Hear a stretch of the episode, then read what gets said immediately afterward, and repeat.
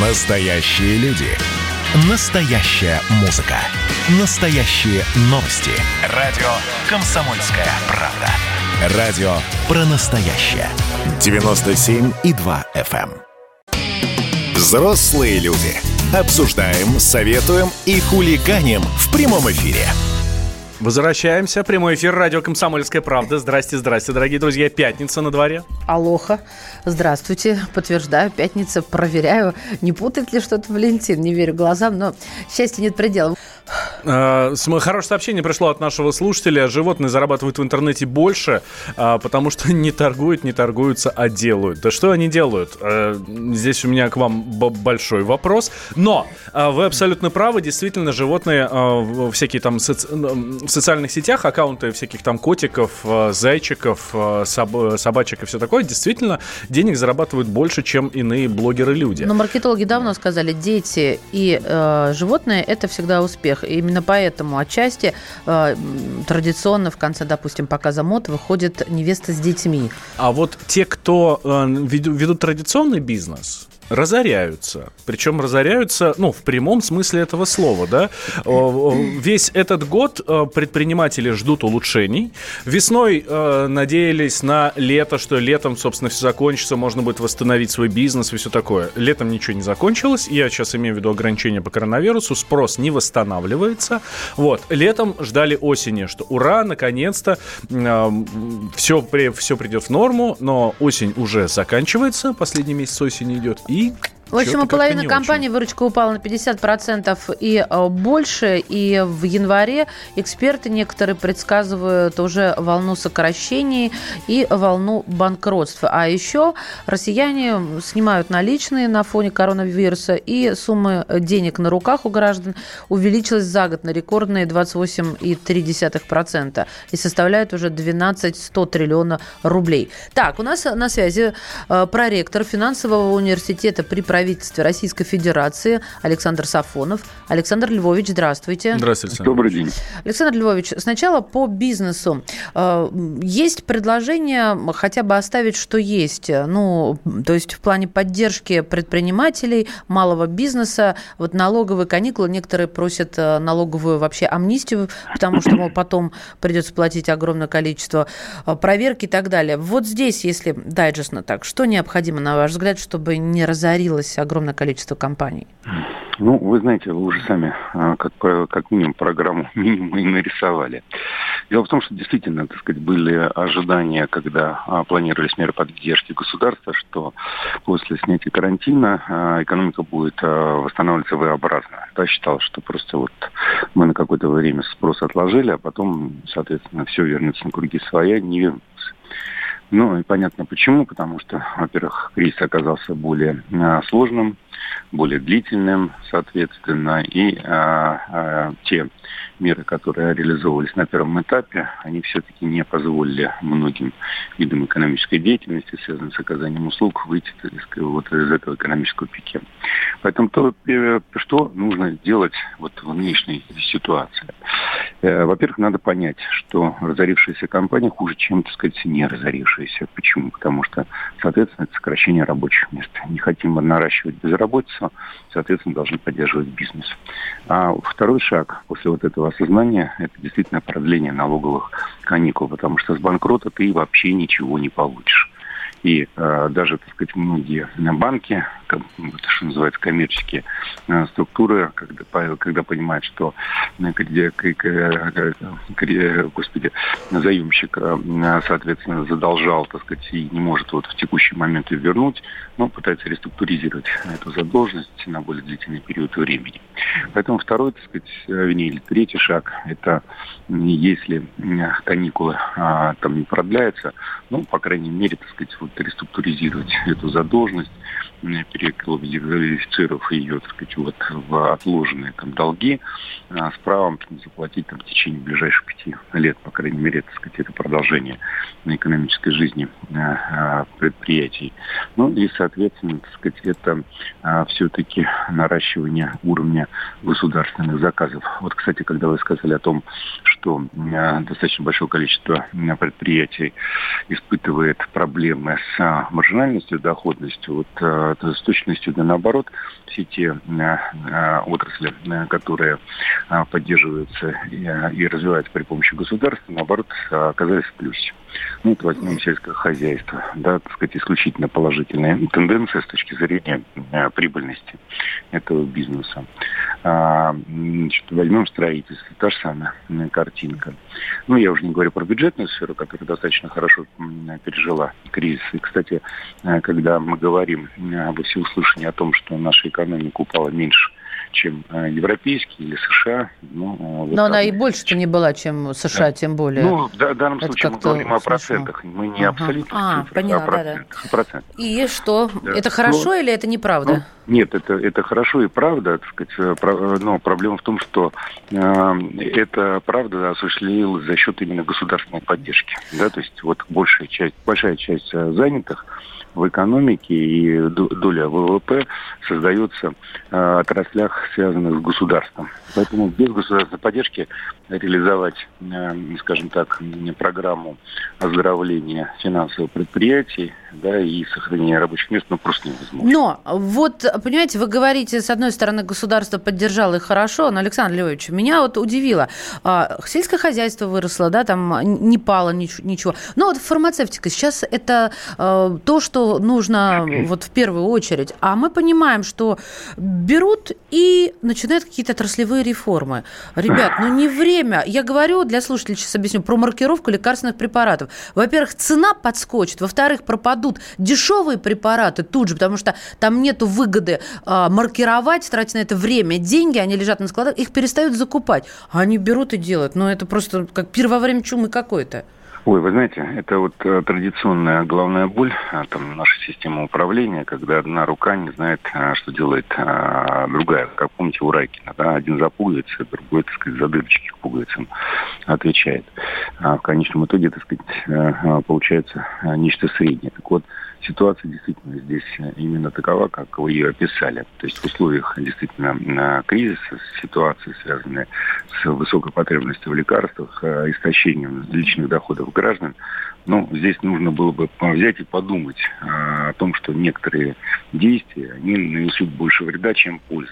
Ну, вот не подумали, да, и только, так сказать, вот в режиме вручного управления, сейчас вот приостановили эту маркировку, да, ну, как бы оставили в выдавительном порядке, вот для того, чтобы, так сказать, ну, снять остроту.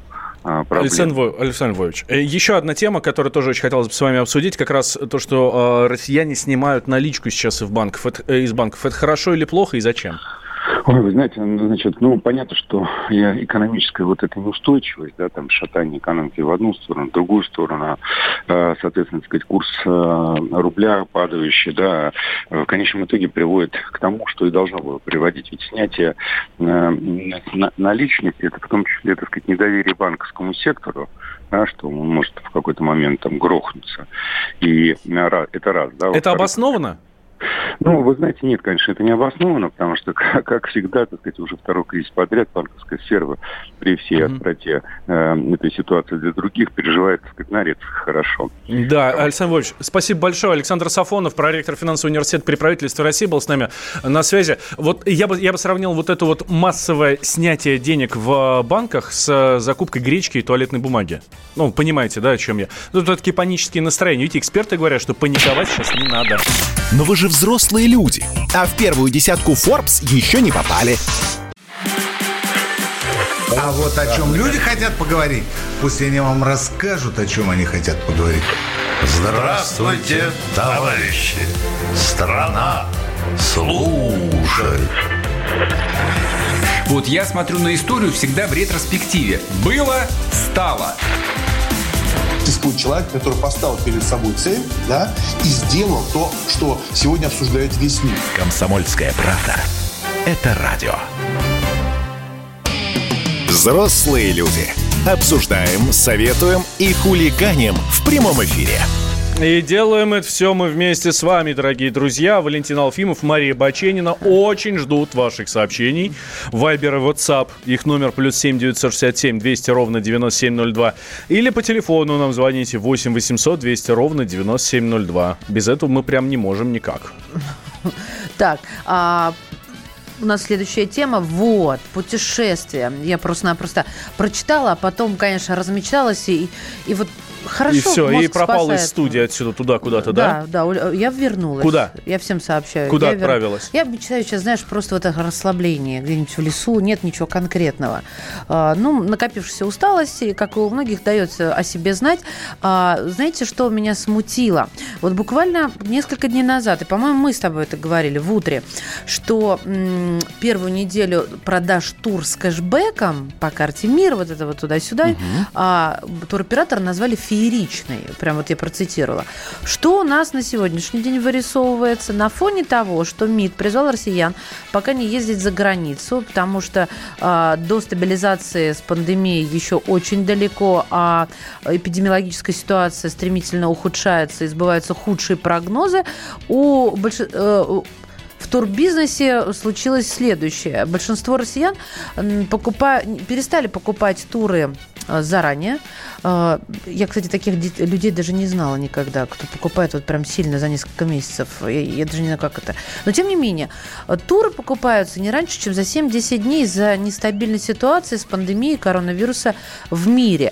И глубина продаж туров, ну, то есть вот их количество сейчас очень низкое, даже по акции кэшбэка. Большинство туров приобретается не ранее, чем за неделю, плюс-минус 3 дня, потому что люди опасаются делать это вот в перспективе на летний период. Сейчас при этом, смотрите, ситуация с этим кэшбэком, вот с этой акцией, она улучшилась. Во-первых, увеличился кэшбэк, или нет, до 20 тысяч, да, как был, так остался. Увеличился кэшбэк. Там теперь с 5 дней он уменьшился, время уменьшилось, вы можете только на 2 дня поехать. Главное заплатить вот картой МИР. Давайте поговорим обо всем об этом, потому что отдыхать необходимо для здоровья и для психики. С вице-президентом Российского союза туриндустрии Юрий Барзыкин у нас на связи. Юрий Александрович, здравствуйте. Здравствуйте. Юрий Александрович, смотрите, первый вопрос, да, тут Мария Захарова на своем брифинге подчеркнула, да, что ситуация в мире по коронавирусу ухудшается, и поэтому, ну, призывает, понятно, не требует, не запрещает, а именно призывает россиян перенести отдых в первую очередь за границей на более позднее время, когда ситуация стабилизируется. А вот такие призывы МИДа, они вообще работают или нет? Ну, прежде всего, нужно отметить, что Мария Захарова обратилась ко всем россиянам по всем видам поездок, а не только по туристским назначениям. И люди едут с деловыми целями, личными и так далее и тому подобное. Всего порядка 15 стран напрямую связывают нас сегодня авиаперелетами, а около 3 десятков стран готовы нас принять с туристскими целями, но в реалии их значительно меньше, потому что та же Южная Корея готова приять, но 2 недели надо на изоляции провести, причем в их средстве размещения более $100 в день. Ну и другие достаточно жесткие регламенты, поэтому выбор невелик. От Турции вот вчера на Кубу первый рейс полетел, экзотической Танзании, ну, Арабские Эмираты на праздники, на Новый год сейчас пользуются спросом. Поэтому думаю, что именно в туристском сегменте реально это на объем продаж не повлияет, потому что, ну, во-первых, те страны, куда мы едем вот сейчас, они в отношении пандемии на уровне либо там лучшей ситуации, чем в России. Вот. Ну и, конечно, там требуются и тесты как по выезду, как по прилету. Но нужно очень серьезно к этому отнестись, особенно по группам потребителей, те, кому больше 65 лет. Даже ряд регионов требует самоизоляции у нас. С детьми. Ну, страховка должна быть в случае, если никто оттуда транспортировать больного не будет, придется лечиться там. Но вот эти вопросы, они минимизируют риски, ну и в целом по выезду с туристскими целями значительно меньше сегодня едут, порядка 80% по сравнению с прошлым годом спад потока. Юрий Александрович, мы несколько минут назад говорили о бизнесе и о грядущей волне банкротства. Ситуация в турбизнесе такова или все-таки получше в турбизнесе? Или все-таки волна банкротства, потому что никто ничего не покупает, да, и не летит никуда? Но на самом деле значительно хуже, потому что туризм, турбизнес, он первый входит в кризис, правда, и первый выходит. Достаточно волатильный такой бизнес и восстанавливается достаточно быстро. Но у нас просто уходят с рынка, если, ну, как таковые банкротства, ну, несколько их, можно так сказать, и потребители не пострадали, потому что их практически не было. Либо это там покрывается соответствующими фондами. Что касается исполнения обязательств, то правительство приняло закон, и нам, как и авиаперевозчикам, до конца следующего года при возобновлении, это касается выездного туризма и гостиничной сферы, можно исполнить обязательства, либо вернуть деньги. То есть это, ну, смягчило удар. А так ситуация аховая, особенно среди турагентств, более 30%, ну, работы нет просто. А на внутреннем рынке, ну, во-первых, такой объем не выполнишь. Ну и, во-вторых, многие россияне внутри страны самостоятельно. Давайте простимулируем, Юрий Александрович. Вот вы уже сказали про возврат денег, мы до этого сказали про кэшбэк. Вот смотрите, во-первых, назовите, пожалуйста, ну, в двух словах желательно, выгоду раннего приобретения туров. Ну, допустим, сейчас, на когда можно приобрести уже, насколько далеко? Ну, я слышал ваши последние рассуждения по поводу, как это можно. За рубежом это общепризнанная практика на круизные рейсы. 60-70% скидка, если бронируешь там от 6 месяцев. Ого, 60-70. Да, то есть от полугода. Как говорится, что немцу хорошо, русскому, как говорится, смерть. Так, сейчас мы эту смерть поправим, Юрий Александрович. Просто время короткое, поэтому перебиваем. Полтора месяца. Раньше была практика, сейчас неделя. Цена, если за полтора месяца, на минус 30-35%. Очень хорошее предложение. Вот в этом. Да, но хорошо, если, получается, но я экономлю... Может не состояться. Вот а тогда плохо. Вы вернете деньги? Ну, вернут тех, кто брал, а не мы. Ну, это понятно. Нет, ну я вас вообще... Либо переносы, исполнение обязательств, но сейчас они не действуют. В течение 10 дней после несостоявшегося тура не вернули, значит, страховая, либо в суд. Вот. Поэтому, в принципе, возвраты эти осуществляются, но люди и о себе думают, они тоже может что-то произойти, либо регионы закроются, режим изменится. Нет, целеполагание – это хорошее. Да, ну, не, режим, да. не будем мы про режим, у нас все будет хорошо. Целеполагание, ну, вот оно здоровье поправляет вообще. Это говорят, ну, все врачи. Думаю, что лучше, чем при выезде. Да. Вот, допустим, на Красной Поляне, Сочи, плюс 30% объем и бронирований, и продаж. Сегодня 70% заполняемость, никогда такого не было. Ну, аналогичная ситуация на внутреннем рынке, и кэшбэк действует до 10 января. Хочу напомнить, 20% возврата, ну, аналогов нет. Спасибо вам, Юрий Александрович. Юрий Барзыкин, вице-президент Российского союза индустрии. Поговорила с человеком, как в отпуске побывала. А если учитывать, что до этого ты еще, когда думала о нашей теме, которую будем обсуждать, тоже перенеслась куда-то там на отдых, то прям я тебе завидую. Мне бы такое воображение. О, хорошее сообщение нам Дима прислал. Москвичи сидят в авиахабе, Аэроэкспресс, и ты полетел без пересадок. Отпуск или выходные обязательно только в Европу. Давайте об этом помечтаем сейчас немножко. Я не против, Валентин. После новостей вернемся с Марией Бачениной. Никуда не переключайтесь. Так что темой прошлого лета стала для нас мелодия эта. Напевали ее от заката до рассвета, выпивали вино, курили сигареты в море звука и в море света. И просто море бирюзового цвета, всего 5 нот, ни припева, ни куплета. Но послушайте мелодию эту.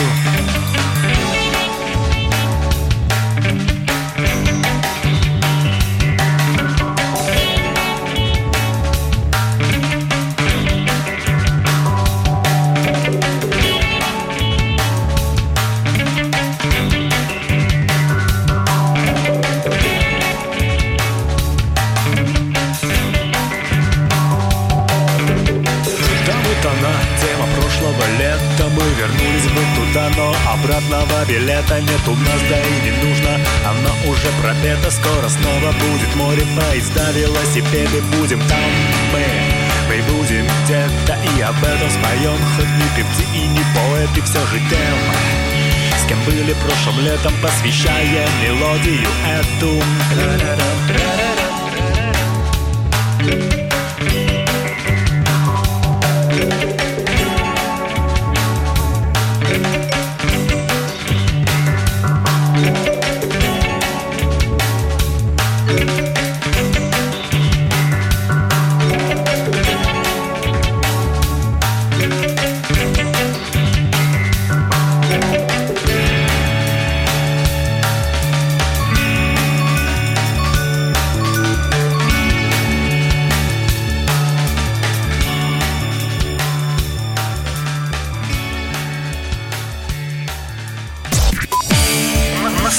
Музыка. На радио «Комсомольская правда». Взрослые люди. Обсуждаем, советуем и хулиганим в прямом эфире. Да, итак, здравствуйте. Итак, да, Мария Баченина, Валентин Алфимов здесь, дорогие друзья. Я просто зачиталась сообщениями по поводу туризма, не вернули. Мы просто говорили о том, что вот ранние бронирования, они у нас в провале сейчас из-за нестабильности. И эксперт рассказывал, что либо вернут, либо в суд. Не вернули, значит, в суд, то бишь никуда. Слушайте, вот я не знаю, к сожалению, как вас зовут. Номер заканчивается на 36. Мне кажется, это я называю чисто русской тоской. Потому что, когда все вот так говорят, никто в суд не идет. Ну, посмотрите, в США по любому чиху поводу идут и разбираются. Причем этот суд не самый сложный. Я сейчас вот про суд невозврата денег. Это то же самое, что оспорить, например, не тот штраф и так далее, тому подобное. Ну, не тот штраф, а оспорить это достаточно сложно сейчас. Суд судом, но надо сначала прийти, я не знаю, там, если ты в Москве получил штраф, ты должен прийти в ГИБДД по Москве, где приемные часы, я не знаю, там, во вторник с 15:30 до 15:45, и один раз в месяц, ну, я условно, я, конечно, утрирую, но, слушай, оспорить штраф в Москве – это большая проблема. Если так... попробуй еще докажи, что ты ехал не с той скоростью. Ну, как ты будешь... Ну, там, нет, если Валь, за превышение Валь, скорости. Пока вот будет вот такое представление и такая позиция... Да хорош, ну, проще 500 рублей тебе заплатить, и все. Да? Да. Я... категорически не согласна.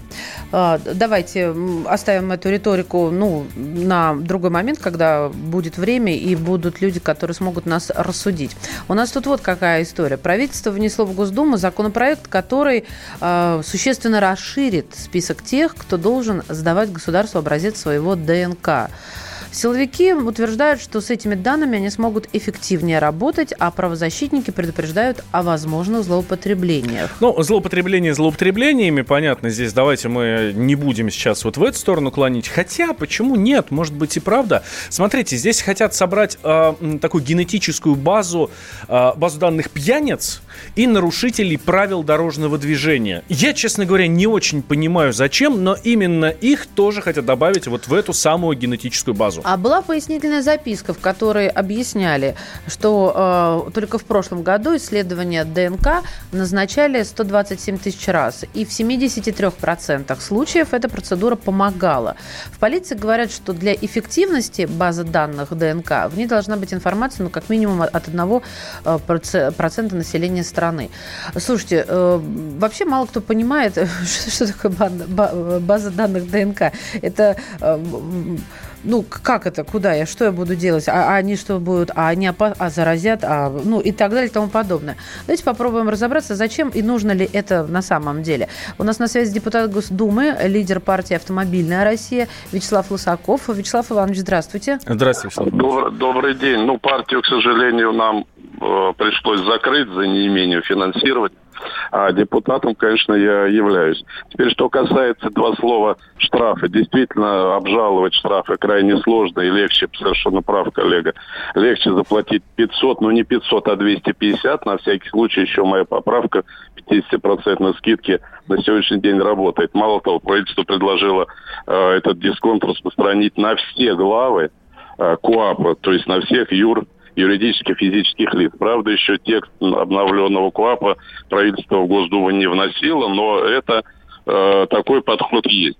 Теперь по поводу этой базы генетической, конечно... Да, Вячеслав Иванович, зачем они хотят, чтобы я им в баночку поплевал? Вот, вы знаете, мне это тоже не очень понятно, тем более, что Минздрав завалит и решение, даже если оно действительно имеет определенный смысл и определенную полезность, поскольку до этого уже был факт, да, достаточно такой странный. Несколько лет назад Генпрокуратура проверила базу данных людей, которые по медицинским показаниям не имеют права управлять автомобилем, и выявили, если я не ошибаюсь, там свыше 20, 24 или 26 тысяч водителей, 26 тысяч в ряде регионов, не по всей стране, а просто выборочно, которые управляют автомобилем, не имея, значит, на это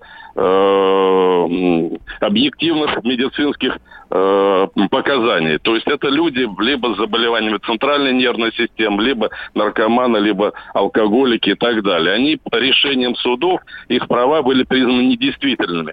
Вот даже эту базу Минздрав всячески скрывает от правоохранительных органов, говоря там о некой врачебной тайне, хотя никто эти данные, значит, в информационное пространство не собирается размещать. Вот много лет уже идет борьба и МВД, и Минздрава, такая невидимая борьба, где Минздрав занял совершенно абсурдную позицию, потому что мы понимаем, я вот как водитель, я каждый день за рулем, я сам вожу автомобиль, и я почти каждый день вижу рядом идущий в том же направлении автомобиль, где у водителя просто стеклянные глаза. То есть вот наркоманов огромное количество на дороге. И, конечно, нам необходимо отсеивать этих людей, убирать их с дороги. И для этого необходимо, чтобы правоохранители могли получать медицинские данные на тех людей, которым выданы права. Вот даже с этой задачей Минздрав не справляется и упирается непонятным образом. А мы говорим про какую-то генетическую базу, которую кто-то соберет, будет хранить непонятно где. Уж по поводу персональной информации, уходящей в любую сторону, мы вот в этом деле, наверное, лидируем. Поэтому я крайне осторожно к этому отношусь. Пока еще не очень понятны цели сбора такой очень интимной информации, я бы сказал. А куда они собираются ее использовать? Это просто для того, чтобы мои данные были, ну, в целом у государства, или они по этим данным будут, не знаю, там, вычислять меня, я не знаю, там, совершил я ДТП или нет, там, или еще что-то? Ну, если... Я сейчас не могу отвечать за авторов этой идеи. Все-таки надо спрашивать у разработчиков, что они хотели этим самым, чего они хотят этим самым добиться. Потому что, в принципе, ну, сейчас становится нормальным сдавать отпечатки пальцев при получении, например, загранпаспорта, да? Это уже общепринятая практика. Есть различные другие там биотехнологии для того, чтобы идентифицировать человека. Но массово гражданам сдавать свои генетические данные, наверное, вряд ли авторы этой идеи ставят такую задачу. Определенные категории граждан, возможно, для водителя в этом есть определенный смысл, в том случае, если, например, не только административное, но и уголовное производство возбуждено. Ну, скорее всего, для таких утилитарных целей. Но я думаю, что это тотально не будет охватывать всех граждан Российской Федерации. Понятно. Спасибо большое, Вячеслав Иванович. Вячеслав Лусаков, депутат Государственной Думы, был с нами на связи. Ну вот я, честно говоря, тоже, совсем... Мне не жалко. Правда, хотите, чтобы я вам в баночку поплевал? Ну, приходите, я это сделаю. Ну, будет у вас храниться, это моя информация. Я сдавала генетический тест. Поплевать это не так уж и просто. Поделюсь своим мнением. Это сейчас уже к делу не имеет отношения. Можно пройти этот тест путем сдачи крови или забор биоматериала через слюну. Через слюну у меня не получилось. Хотя я была не в стрессе, ничего. Но это правда, надо наплевать достаточно много пенного, так сказать, содержимого. В общем, в итоге мне пришлось сдавать кровь, потому что это не самое простое. Я к чему? К тому, что когда вот количество людей, которых собираются обязать сдать подобного рода материалы, подобного рода способом, они замучаются, честно говоря. Ну, вот у меня такое впечатление. Но самое главное, это же надо еще где-то хранить. Причем, не просто там расшифровать и хранить в интернете. Это не интернет, нет, здесь на жесткий диск не запишешь. Хотя базу данных мы знаем, насколько увеличили стоимость, да, вот хранение, пакет яровой. А здесь... Какой пакет должен быть? Да. Склады яровой должны случиться. Андрей нам пишет, наш слушатель. По этой базе, возможно, сундуки с деньгами отберут себе донора, потом будет инсценировано смертельное ДТП. Вы же являетесь нарушителем, поэтому неудивительно, что вы погибли. А потом вас разберут на запчасти. Но вы же взрослые люди. Георгий Бовт. Политолог, журналист, магистр Колумбийского университета. Обладатель премии «Золотое перо России» и ведущий радио «Комсомольская правда». Авторскую программу Георгия Георгиевича «Бовт знает». Слушайте каждый четверг в 17:00 по московскому времени. А что такое деньги по сравнению с большой геополитикой? Мы денег тут не считаем. Коридоры власти. Дмитрий Смирнов, специальный корреспондент «Комсомольской правды», к нам присоединяется в своей ежедневной, постоянной, более стабильной, чем любая другая стабильность на Земле рубрике. Дима, здравствуй. Здравствуй. Доброе утро. Доброе. Листаю твой телеграм-канал. Я все время боюсь, что ты перепутаешь. Скажу твой, а листаю чей-то чужой. Ну так, на всякие пожарные. Подстраховалась. Слушай, меня заинтересовало, естественно, мы сейчас о президенте планируем говорить. Так вот, высказывание главы службы внешней разведки Сергея Нарышкина про Путина, что, мол, очень внимательно работает с информацией, потому что он разведчик. Профессионально. И... Вот какой вопрос возник. Нарышкин говорит, что каждый день со всех континентов, кроме Антарктиды, стекаются донесения в информационную службу разведки. И все они лично, документы проверяются, лично президентом или лично Нарышкиным. И, понимаешь, мне представляется, что президент, если будет работать с этими документами, то он только с ними и будет работать. Нет, там уже Нарышкин-то он и...